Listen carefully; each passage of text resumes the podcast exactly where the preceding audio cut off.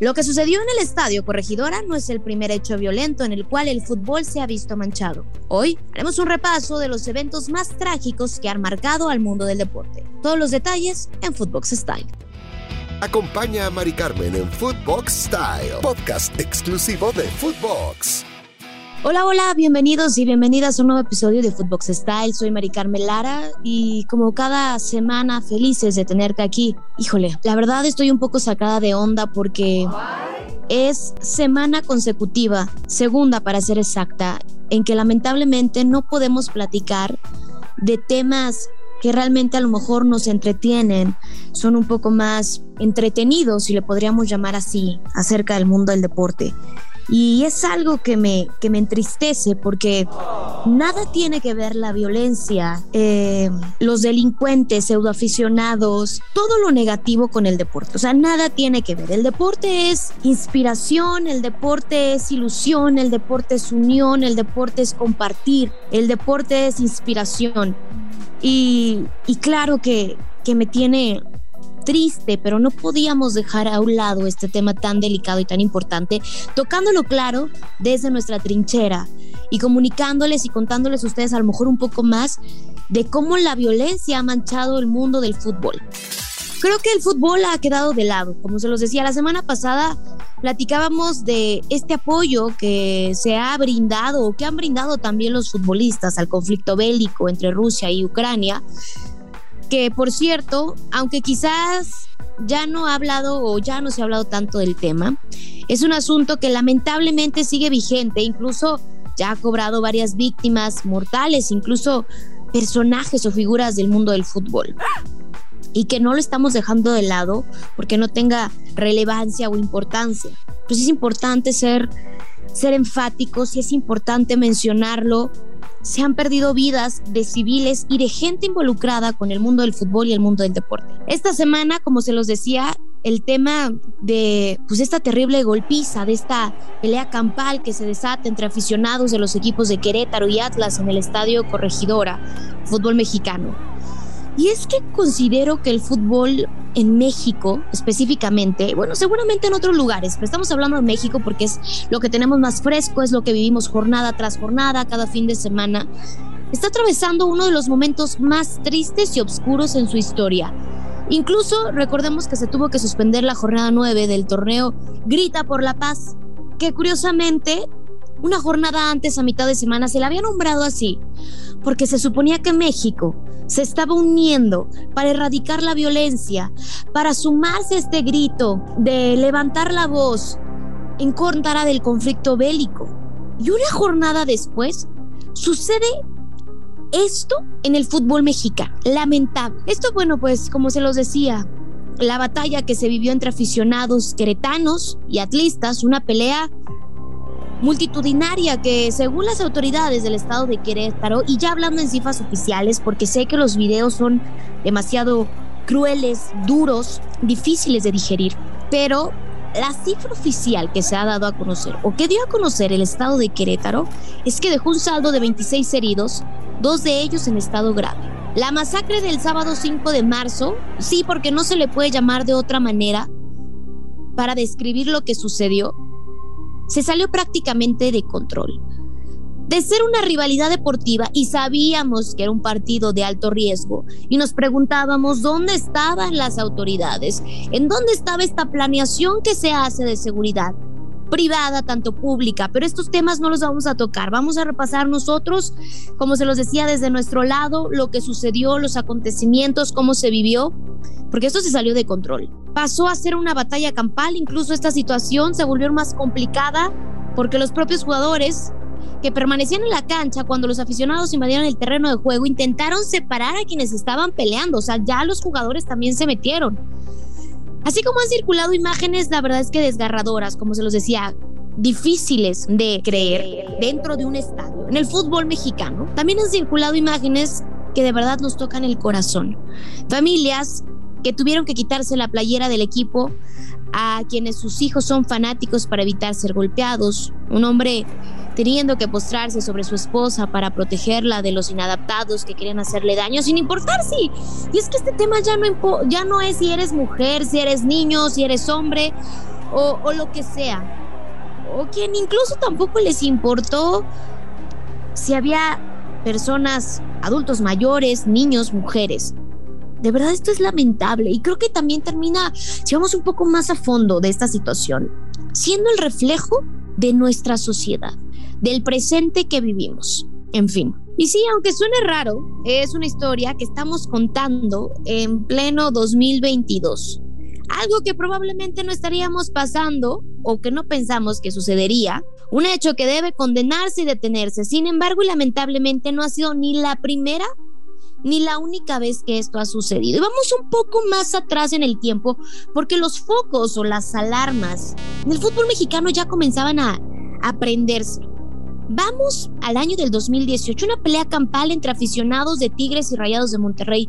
Esto dejó varias personas lesionadas. Los hechos ocurrieron momentos antes del clásico regio. De hecho, uno de los más pasionales del fútbol mexicano, este clásico ahí en el norte. En una grabación publicada en redes sociales se observa cómo un grupo de seguidores de ambos equipos se agredían verbalmente. Así comienza la situación.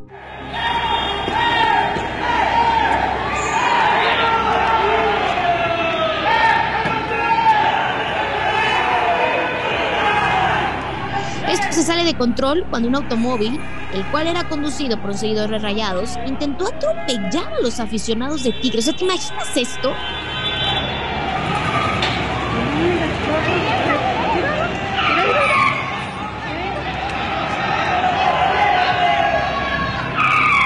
¿Hasta dónde llega el usar o el querer, el creer que por portar la playera de un equipo te da derecho a violentar a alguien. Ellos se encontraban al paso de este pseudo aficionado, porque no se le puede llamar aficionado. Estas personas son delincuentes. Afortunadamente las personas pudieron esquivarlo y corrieron de regreso en dirección al camión que los transportaba. Sin embargo, uno de los aficionados de Tigres fue alcanzado por un aficionado de Rayados. Ellos comenzaron a golpearlo brutalmente con piedras, prácticamente hasta dejarlo inconsciente. El aficionado fue trasladado hasta el Hospital Universitario de Nuevo León. Todo esto, esta historia pareciera que estamos hablando tal vez de una barra en Sudamérica, en Argentina, pero no, esto sucedió en México y también esta misma semana. Por ejemplo, horas antes de lo que sucedió en Querétaro, en Brasil, se vivieron también momentos de tensión entre aficionados del Atlético Mineiro y el Cruzeiro. Esta pelea dejó al menos un muerto y un herido de bala horas antes del enfrentamiento. Y es que según la policía militarizada del estado de Minas, cerca de 50 aficionados de ambos clubes protagonizaron una, pues una riña que habría sido predeterminada y organizada a través de redes sociales. O sea, ya todo esto lleva un back. O sea, ya no solamente se topan ahí, se calientan los ánimos, comienza la violencia, sino ya vienen haciéndolo incluso esta parte de insultos a través de redes sociales. O sea, te imaginas. Durante la pelea, un aficionado del Cruzeiro de 25 años fue tiroteado en el abdomen e ingresado en un hospital, donde iba a pasar por una cirugía de emergencia. Desafortunadamente no resistió y falleció. Es, eh, se me seca hasta la boca estar platicando este tipo de situaciones porque no tendríamos que estar contando esto, no tendríamos por qué estar relacionando la violencia con un estadio, porque si tú no cierras los ojos y vas manejando, pero imagínatelo, o si estás en casa, imagínatelo. Uno cuando quiere ir al estadio un fin de semana a ver a su equipo, apoyarlo, es a pasarla bien, estar con la familia, estar con los amigos, con la pareja, disfrutar del momento. Y pareciera que la violencia se comienza a comer ese espacio donde nosotros podemos escaparnos. ¿Sabes algo? Históricamente las peleas entre aficionados del fútbol tienen su origen en el balompié inglés, aunque no lo pareciera, ¿eh? En una liga de primer mundo. Así como fue en aquel país donde se originó el deporte más popular de la tierra. Ahí mismo fue donde los aficionados perdieron el control y nacieron los famosos hooligans. Escucha muy bien esto, ¿eh? Así lo describió un narrador deportivo. La muerte ha arrojado su sombra sobre el estadio. Ha habido muerte y horror, violencia y simplemente terror. Así fueron las dramáticas escenas de un incidente ocurrido en el estadio de Bruselas en la final de la Copa Europea entre la Juventus y el Liverpool. 39 personas murieron después de que los fanáticos de Liverpool se abalanzaron contra los del equipo Turín, causando el colapso de un muro. Fue uno de los episodios, yo creo, más oscuros, mortíferos, si podríamos usar esa palabra, creo que sí es la correcta, una época negra en el fútbol inglés, una época marcada por el fenómeno de los hooligans. La violencia en los partidos de fútbol a manos de pandillas asociadas a diferentes equipos no era un fenómeno exclusivo, digámoslo así, de Inglaterra, pero fue tan fuerte y frecuente en estas latitudes que en los años 70 ya había sido bautizado como la enfermedad inglesa. O sea, este cáncer que vive dentro de los estadios, que discúlpenme, lo voy a tener que decir así, pero se llaman barras. Una de las peores o uno de los peores enfrentamientos entre rivales en el fútbol argentino fue el 30 de abril de 1994 entre la afición Xeneize y la de los Millonarios. Pues luego de la victoria del River en el clásico, dos hinchas de este club fueron asesinados a disparos a costa de 15 fanáticos de Boca Juniors. Las víctimas fueron identificadas como Ángel Luis y Walter Darío. Tenían 25 y 19 años de edad respectivamente. Fueron de los hechos más tristes del superclásico que se vive en Argentina. Ambos fueron interceptados en una emboscada en su camión mientras el primero murió por balazos, el segundo cayó del vehículo y fue arrollado. Aunque ese no es el único pleito que han protagonizado los aficionados argentinos. Pues en épocas más recientes también hubo un duro enfrentamiento previo a la final de vuelta de la Copa Libertadores del 2018 y seguramente ese sí lo recuerdan. Recuerdan que el autobús que transportaba el plantel de Boca Juniors para la final que estaba programada para el 24 de noviembre del 2018 ante River, fue atacado por piedras y gases por parte de los aficionados violentos del millonario. Y todas estas imágenes circularon a través de redes sociales y fue un escándalo a nivel mundial. Esto cerca de las inmediaciones del Estadio Monumental. Según lo que pudimos ver, como te decía, las imágenes de televisión de varias cadenas deportivas, el vehículo ingresó al escenario prácticamente ya con varios cristales rotos y los jugadores, una vez que descendieron, iban tosiendo, con los ojos llorosos por el efecto de los gases. Según una televisora local, varios jugadores resultaron pues con heridas por los efectos de los cristales rotos. El presidente del River se encontraba en el camerino de Boca expresando su solidaridad al plantel rival. Imagínate, ¿no? Qué ironía. El desplazamiento del camión se hizo con una fuerte custodia de policías desde el centro de Buenos Aires hasta el barrio de Núñez. Esto fue al norte de la ciudad. Y es que desde el 2013 en Argentina existe ya la prohibición para las barras visitantes, o sea, no pueden acompañar a sus equipos, no pueden ir a otros estadios, esto por el tema de la violencia. Regresando al tema de esta final en el 2018, recordemos que terminó por disputarse el 9 de diciembre de ese mismo año, luego del aplazamiento y en una ciudad que fue completamente diferente para evitar la violencia y este choque de barras. Es más, no solo fue en una ciudad diferente, fue incluso en un continente diferente, aunque al principio se había acordado jugarlo 24 horas después. Fue hasta diciembre que se logró el partido en la cancha del estadio Bernabéu, la casa del Real Madrid. Y mira, estos son algunos ejemplos, yo creo que de los más recientes o de los que recordamos nosotros aquí en Footbox Style. Seguramente ha habido más. Y esto es una llamada de atención, porque no quiero sonar repetitiva, pero esto no es el deporte. No tendríamos que estar mezclando muertes, violencia, golpes, asesinatos con un tema de fútbol, con un tema de integración.